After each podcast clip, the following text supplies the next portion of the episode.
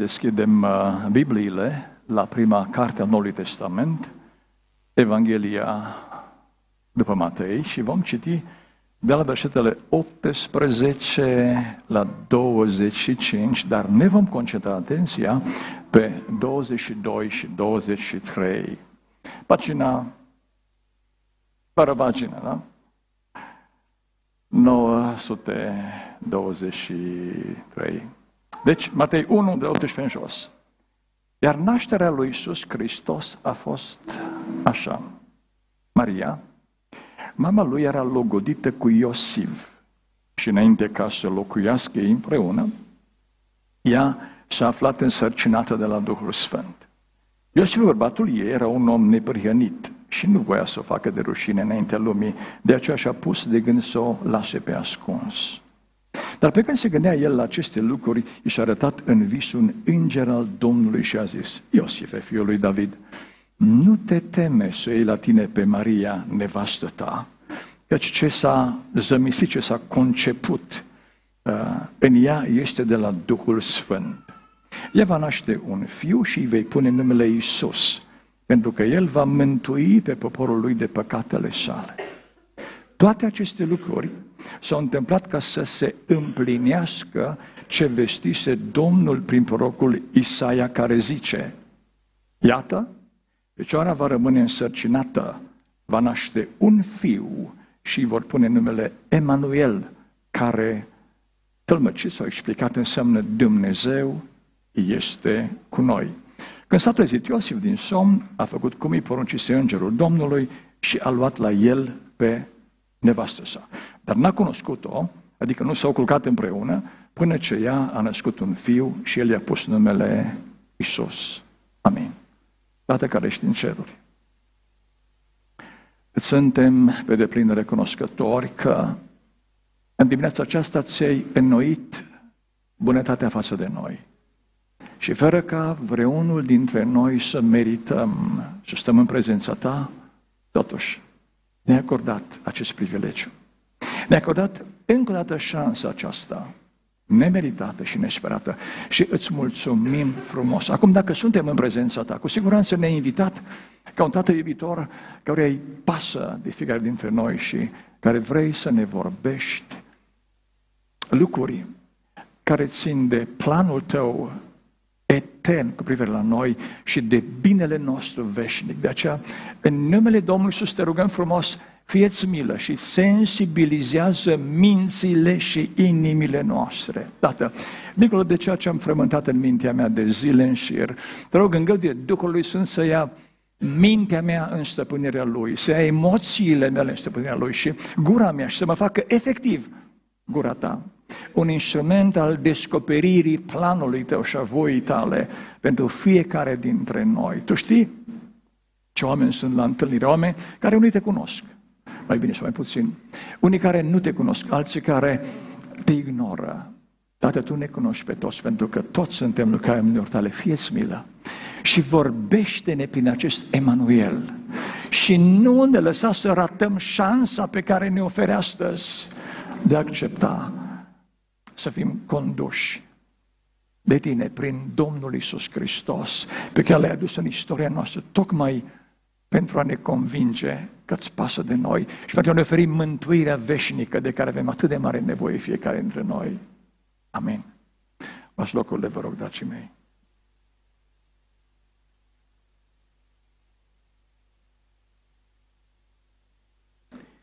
O să recitesc versetele 22 și 23, care vă spunem că fac uh, uh, în mod expres uh, subiectul mesajului din această dimineață este un comentariu editorial pe care Evanghelistul Matei îl aduce ca să înțelegem uh, ce se întâmplă acolo. Da.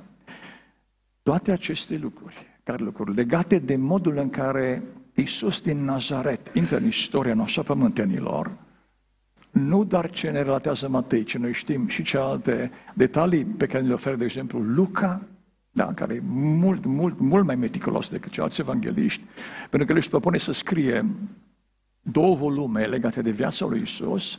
Primul Evanghelia ce parte numele și volumul 2, Faptele Apostolilor. Deci, când ne gândim la sintagma toate aceste lucruri, ne gândim la tot ce înseamnă detaliile legate de intrarea în lume a Domnului Isus, Fiul lui Dumnezeu. Deci toate aceste lucruri s-au întâmplat ca să se împlinească ce vestise Domnul, adică Dumnezeu însuși, prin prorocul care zice, iată, Fecioara va fi însărcinată, va naște un fiu și îi vor pune numele Emanuel, care înseamnă Dumnezeu este cu noi. Dumnezeu este cu noi. Cu alte cuvinte, Matei are grijă să ne spună că ce s-a întâmplat în istorie atunci, adică în urmă cu 2020 de ani, n-a fost uh, un lucru uh, neanunțat. N-a fost un lucru care a apărut dintr-o dată în istorie neprevestit, ci a fost un lucru premeditat, un lucru gândit cu meticulozitate, un lucru pe care Dumnezeu l-a uh, conținut în planul său cosmic și că acum a venit momentul să se împlinească. Acum, ca să înțelegem cât mai bine uh, ce spune Duhul lui Dumnezeu prin condeul lui Matei, în textul nostru, e normal să ne uităm un pic la la această profeție la care face la aluzie, uh, și este vorba de profeția lui Isaia, o profeție care este destul de contestată și de comentată și de contrariată. Nu o să intrăm în detalii, ci vreau pentru înțelegerea mai clară a ceea ce vrea Dumnezeu să ne vorbească astăzi, să mergem un pic uh, în istorie prin anul 735, înainte de intrarea în lumea Domnului Isus. Da? Și cu mine în Isaia, în capitolul 7. Uh, vom citi uh, un pasaj din profeția lui Isaia, foarte cunoscut de altfel, Isaia, capitolul 7, pagina 687. Um, ceea ce rostește Isaia aici, rostește într-un context extrem de dificil, um, pentru poporul lui Dumnezeu, pentru Iuda. În uh, contextul acesta suntem pe vremea când, vă amintesc că după ce Solomon a murit, uh, fiul lui Robam a fost un, un, un tip foarte dur și a lăsat deoparte sfatul înțelepților uh, bătrâni care a insistat pe lângă el să micșoreze taxele, ori el înfumuratul de fiul lui uh, Solomon, ajutat de um, un uh, consiliu tânăr, a zis, nu, no, hai să majorăm taxele, să facem profitul mai mare. Și atunci s-a împărțit uh, Israelul în două, regatul de nord, numit Israel, și regatul de, uh, de sud, Iuda. Și profeția la care face aluzie Matei, și o găsim acum în Isaia 7, se referă la regatul de sud, adică la Iuda, unde era împărat Ahaz și în vremea lui Ahaz, pentru că uh, împăratul ăsta a fost un împărat extrem de rău. Îmi permis să vă spun, anticipând că poate vom citi dacă avem timp, imaginați-vă că uh, acest împărat și-a dat proprii fii prin foc. a trecut prin foc în cinstea unor idoli păgâni. Vom vedea și de ce. Ei, și în contextul acesta, Dumnezeu, ca să atragă atenția, am gândit să fie bătut de sirieni, de regatul de rând de Israel, de edomiți, de filistini, toți l-au bătut pe Ahal și pe Iuda. La un moment dat, uh, o sută de mii de oameni au fost omorâți într-un război, de regatul lui Iuda.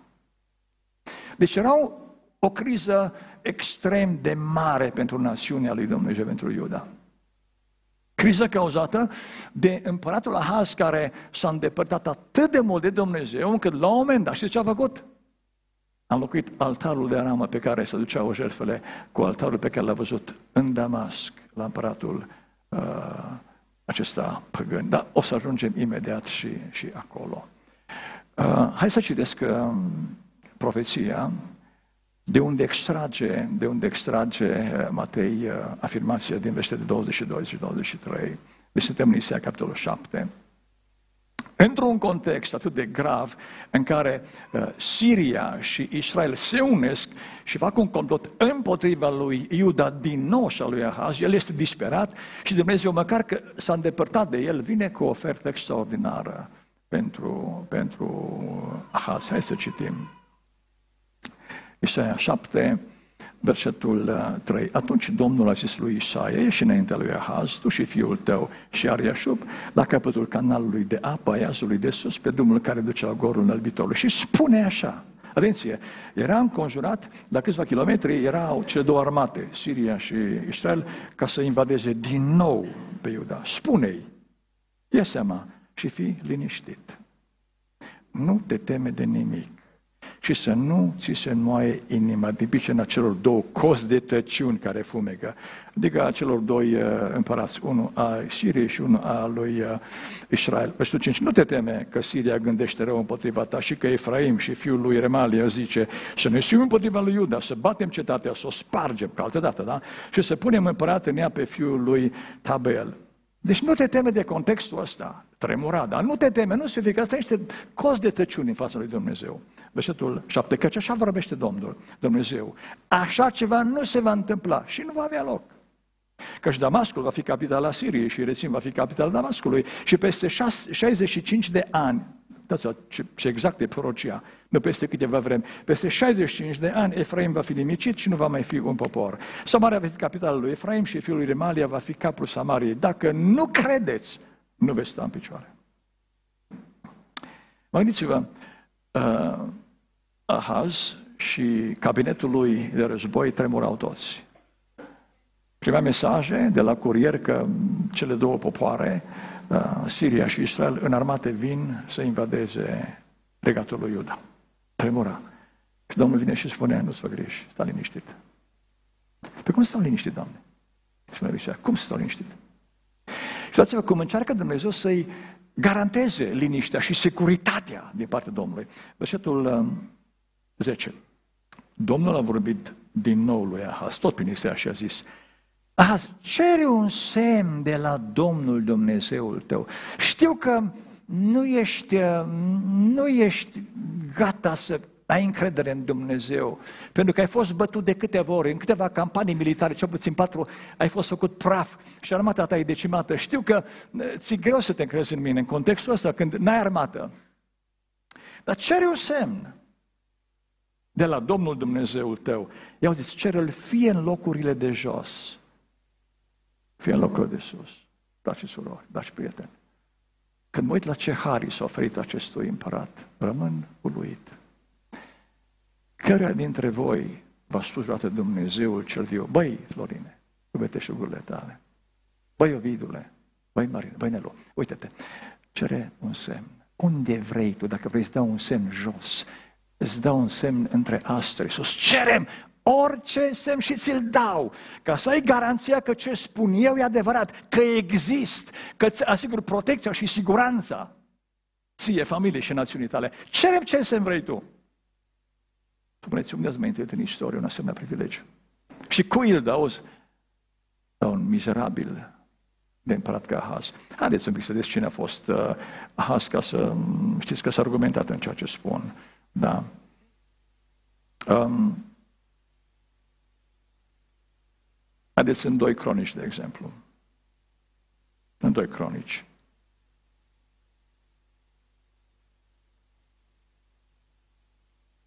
opt cu 1. Ia auziți cine era Ahaz. Ahaz avea 20 de ani când a ajuns împărat și a domnit 16 ani la Ierusalim. El n-a făcut ce este bine înainte Domnului cum făcuse tatăl său David. A umblat în căile împăraților lui Israel, cei care l-au bătut, da? Și a făcut chiar chipuri turnate pentru bali, a ars tămâie în valea fiilor lui Hinom și a trecut pe fiii săi prin foc, adică a adus ardere de tot unor Dumnezei străini al lui Moloch, da? După ruciunile neamurilor pe care le izgonise Domnul înaintea copilului lui Israel. Aducea jertfe și timăi pe înălțimi, pe dealuri și sub orice copac verde. De aceea, uitați, versetul 5, Domnul Dumnezeu său l-a dat în mâinile împăratului Siriei, sirenii l-au bătut, i-au luat un mare număr de prinși de război pe care i-au dus la Damasc, a fost dat și în mâinile împăratului lui Israel, care i-a pricit o mare înfrângere pe Cach, fiul lui Remalia. Au ucis într-o singură zi în Iuda 120 de mii de oameni, toți viteji, pentru că părăsiseră pe Domnul Dumnezeul părinților lor. Ajunge. Ăsta a fost Ahaz. Și totuși într-o zi, zice Domnul către Isia, du-te și vorbește cu Ahaz. Cu cine cu ăsta? Da. Spune să nu-i fie frică. Dacă dau un privilegiu fantastic să-mi ceară un semn, ce semn vreau? Un, un om atât de stricat ca Haz, din pricina care într-o singură zi mor 120 de mii de vitești. No, câte femei văd de rămas? Câte mame și-au plâns prunci omorâți? Du-te Isaia și spune. Știu că din nou Siria și Israel pregătesc o campanie militară devastatoare împotriva lui. Spune că nu se va întâmpla asta. Spune să se încreadă în mine. Și Isaia, Isaia spune, și Domnul zice, mai Isaia, spune să-mi ceară un semn, dacă nu are încredere în mine, spune că îi dau un semn. Oriunde vrea el, în spațiile de jos și în spațiile de sus, oriunde și orice semn, să-mi ceară că îl dau. N-am auzit nicăieri în istoria biblică un asemenea privilegiu. Știi ce face Ahas cu privilegiul acesta? O să citesc imediat când ne întoarcem înapoi în Isaia, capitolul 7. Mă opresc aici și o să pun un titlu mesajului de astăzi. Ce nume Semnul lui Dumnezeu. Semnul lui Dumnezeu. Și să vedem că semnul acesta nu e doar pentru Ahaz, nici doar pentru Iuda, ci uimitor pentru mine, pentru voi toți. Dumnezeu a gândit un semn într-un context extrem de dificil din viața poporului său. Hai să citim semnul. Ne întoarcem Isaia, capitolul 7 și recitesc uh, versetul 10. Domnul a vorbit din nou lui Ahaz și a zis, cere un semn de la Domnul Dumnezeu tău, cere-l fie în locurile de jos, fie în cele de sus.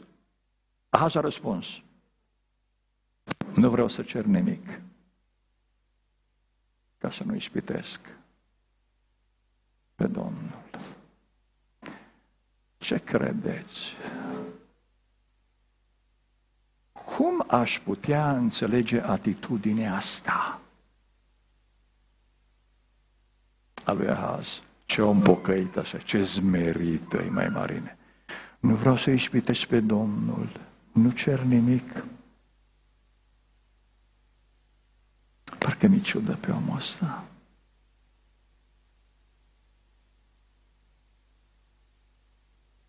Vă amintiți că odată în istorie, un împărat se roagă Domnului și zice, Domne, mi-ai pus împărat peste națiunea asta.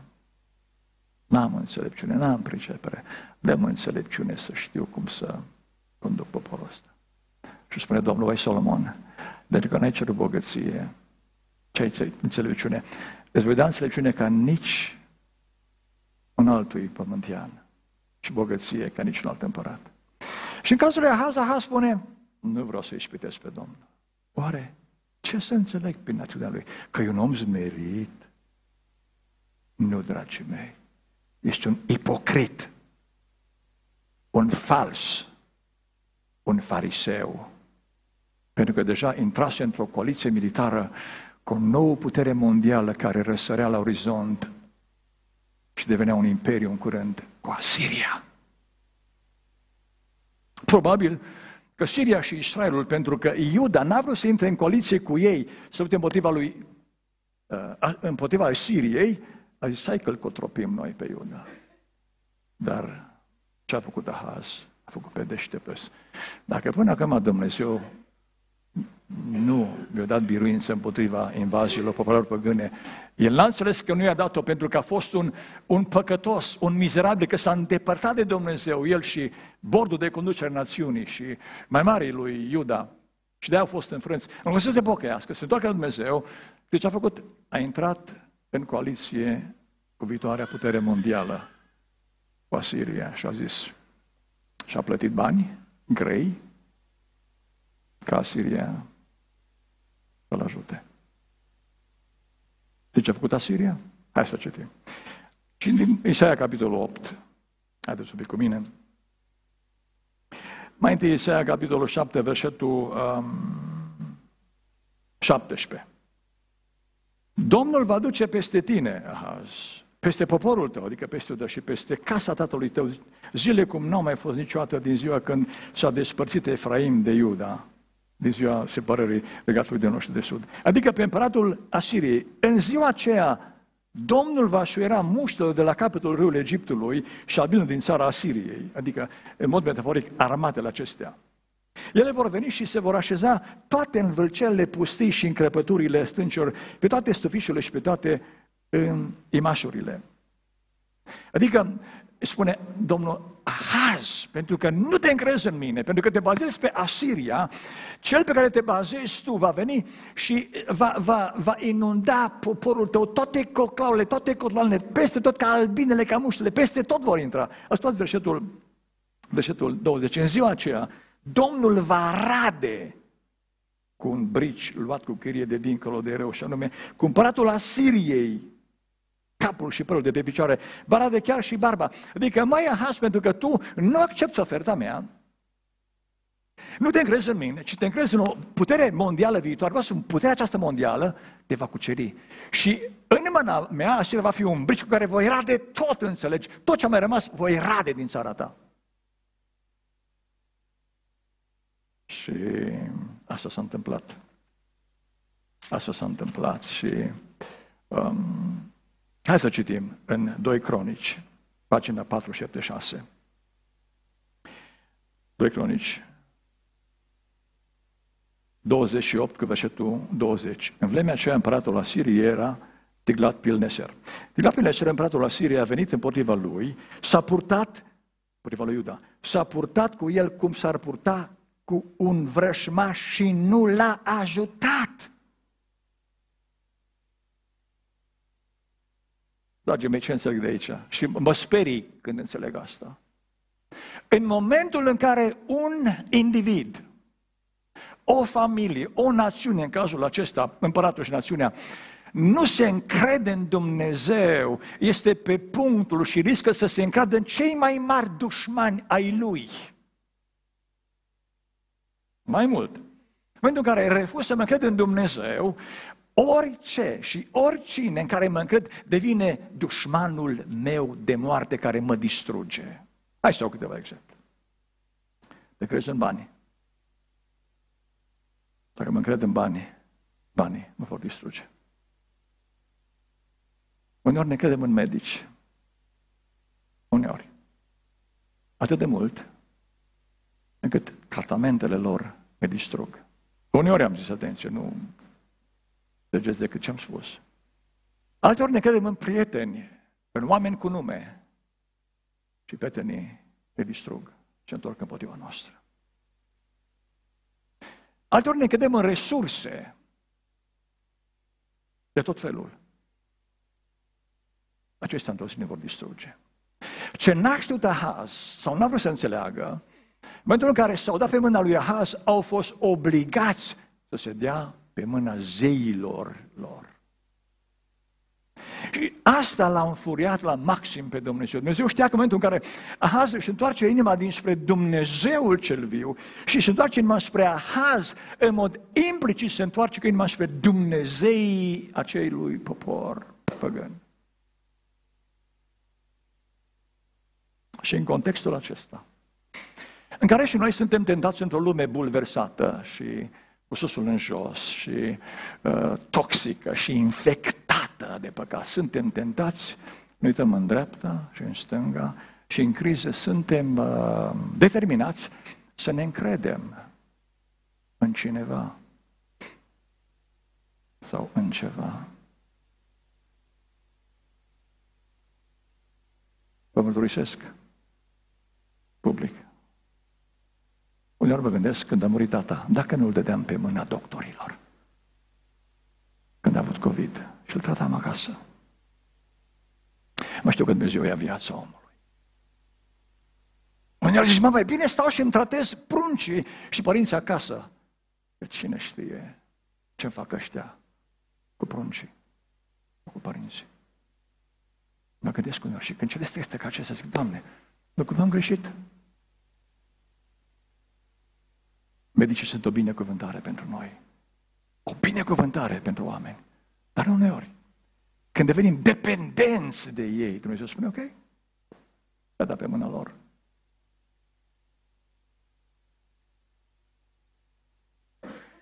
momente de criză, unde zicem, Doamne, stăm cu Atena dimineață și momente de criză, zici, Doamne, dar aș avea nevoie de un semn. De unde să știu eu să fac pasul ăsta? Dacă e un pas spre nenorocire, de unde să știu?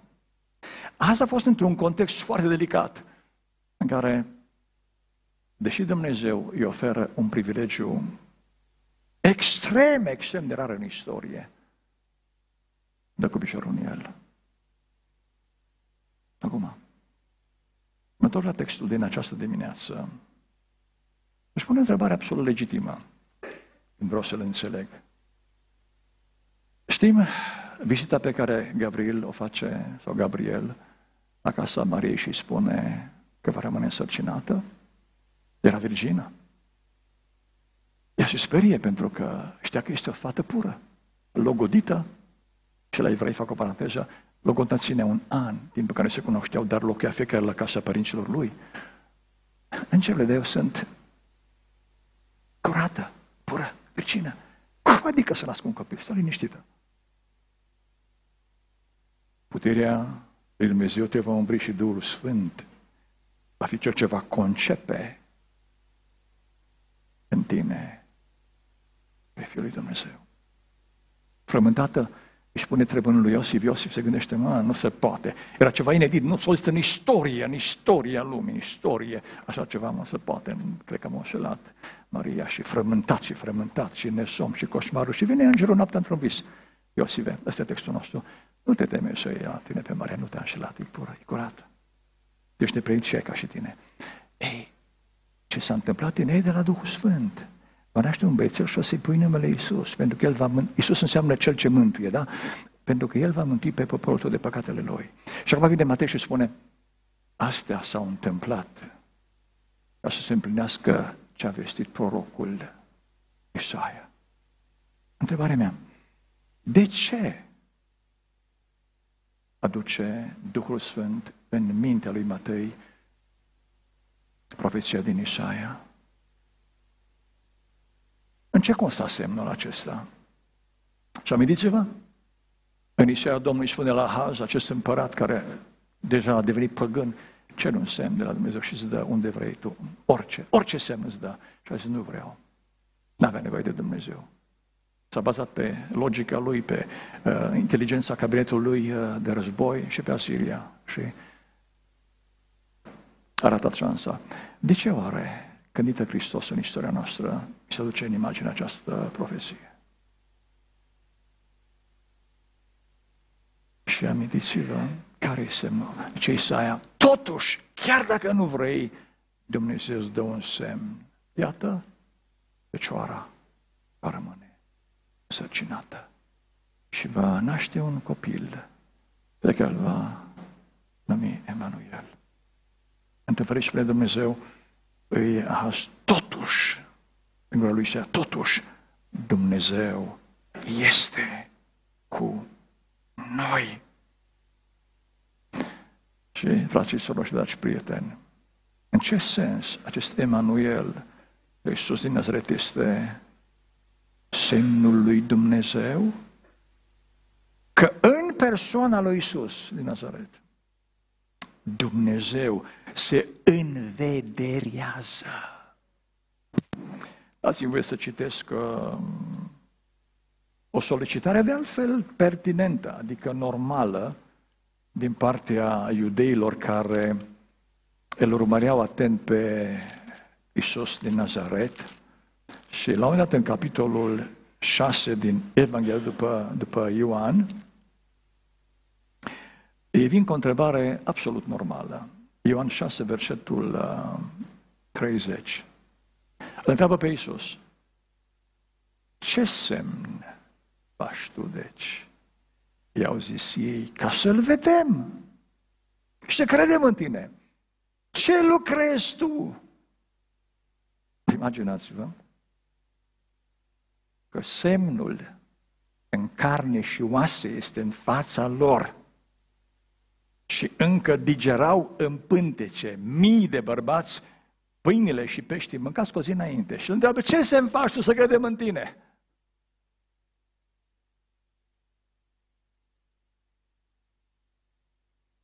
Iisus din Nazaret stă în fața lui Pilat.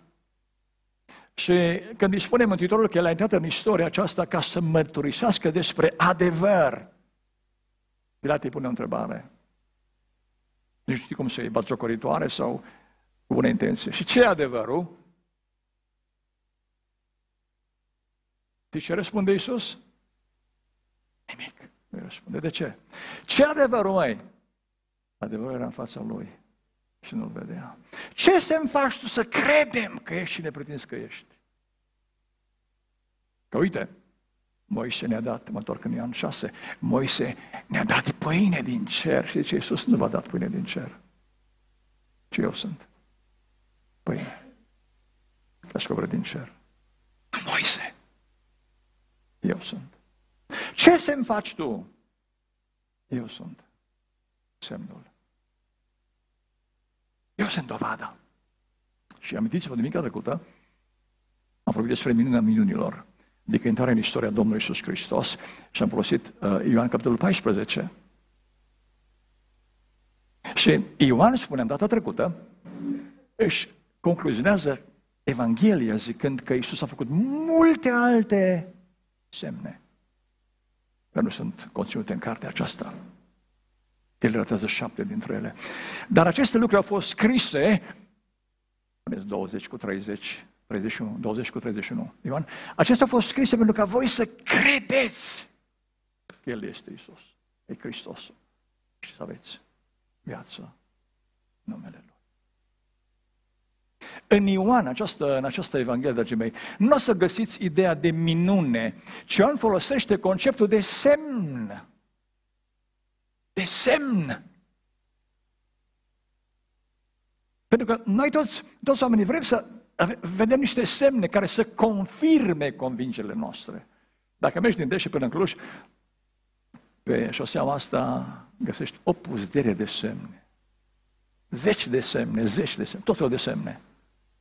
Semnezi pe niște table, da? Pe marginea drumului. Toate aceste semne confirmă ce va spune viteză redusă sau ai voie până la curbă periculoasă, curbă stânga, curbă dreapta și mai departe.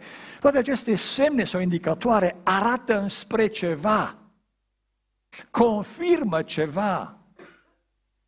Și toate au ca scop protejarea vieții noastre. Ei, când Hristos intră în istoria noastră, El este semnul lui Dumnezeu. Este confirmarea existenței lui Dumnezeu, a Creatorului nostru, a Tatălui nostru. Și îl trimite pe Fiul în lume ca și dovadă, ca și semn. Nu mai trebuie altceva. Și zice Apostolul în, în Evrei, după ce Dumnezeu a vorbit în multe ocazii, multe feluri pentru noștri, prin proroci, la sfârșitul acestor zile ne-a vorbit prin cine? Prin Fiul. Pentru că El este oglindirea, întipărirea ființei lui Dumnezeu. Și când tu ești la Iisus Hristos, îl vezi pe Tată. El este semnul lui Dumnezeu. Și când Dumnezeu înfige în istoria noastră semnul acesta, în urmă cu 2000 20 de ani. Fiecare pământean, când se trase în stare, dă pe gândul și spune așa, ca și Ahaz. Nu mai să cerem un semn, că semnul este în Iisus Hristos. Știți de Iisus Hristos? Mai crede în El? Nu cred. E o persoană istorică? Oare cu adevărat o fi înviat? Oare dacă Evanghelia să sunt o invenție a minții, o popii le-au făcut astea, popii. Biserica l-a inventat.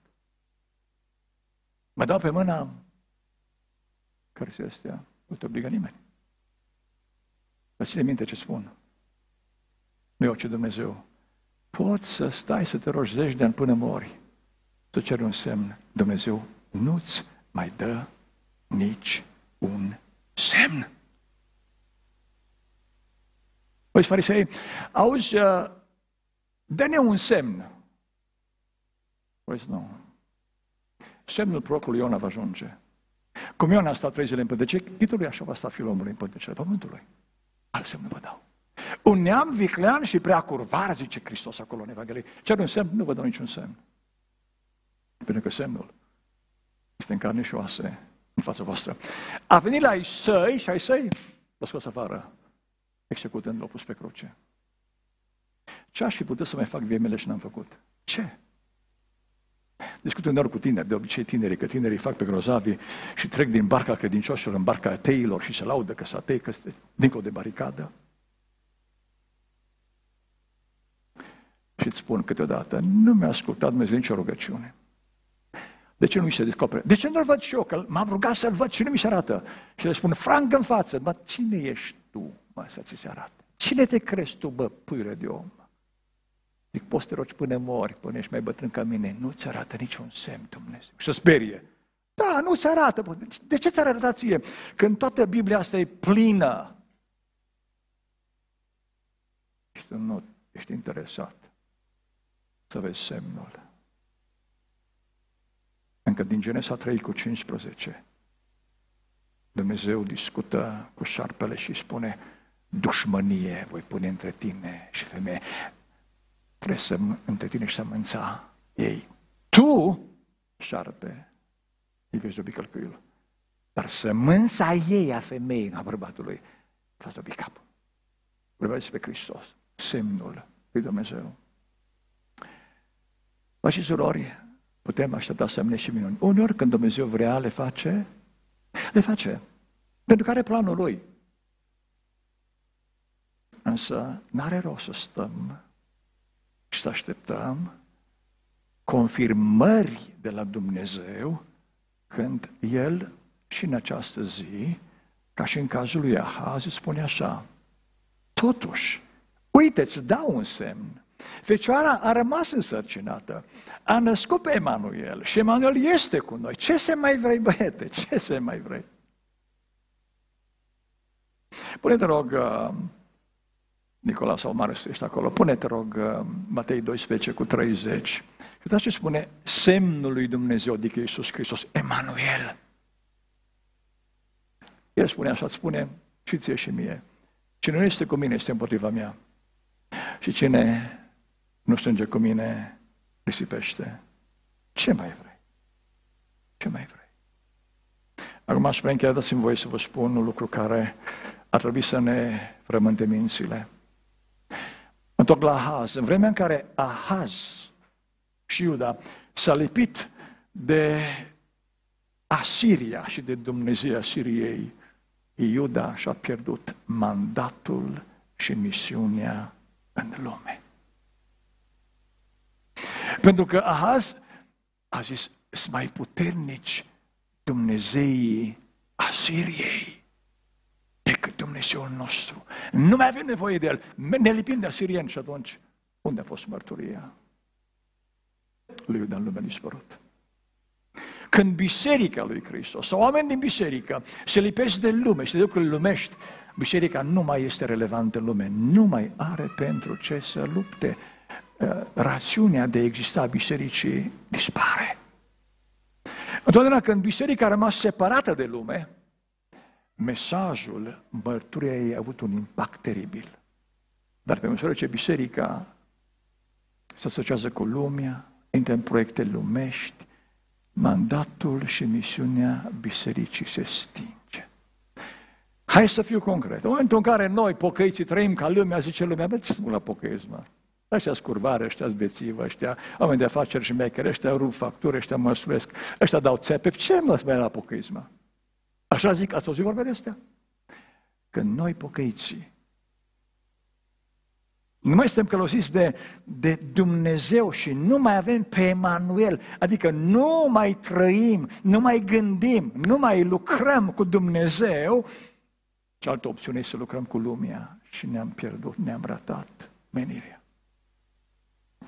indiferent cât de frumoase sunt programele noastre, cât de bine sună colindele noastre, indiferent cât de bine sună predicele noastre, indiferent ce podcasturi frumoase avem noi, indiferent, zero.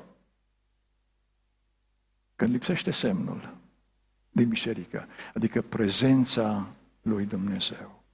Și acum la încheiere, m-am frământat mult și spuneam atât, bă, dimineața am înțeles ceva, ce am înțeles toate zilele astea, și mă pregăteam. Am zis, bun, eu spun bisericii despre Emanuel că Dumnezeu e cu noi. O să mă întrebe de unde știu eu că e cu mine Dumnezeu. Hai să o spun de unde știu eu. Și veniți cu mine în Ioan, capitolul 14.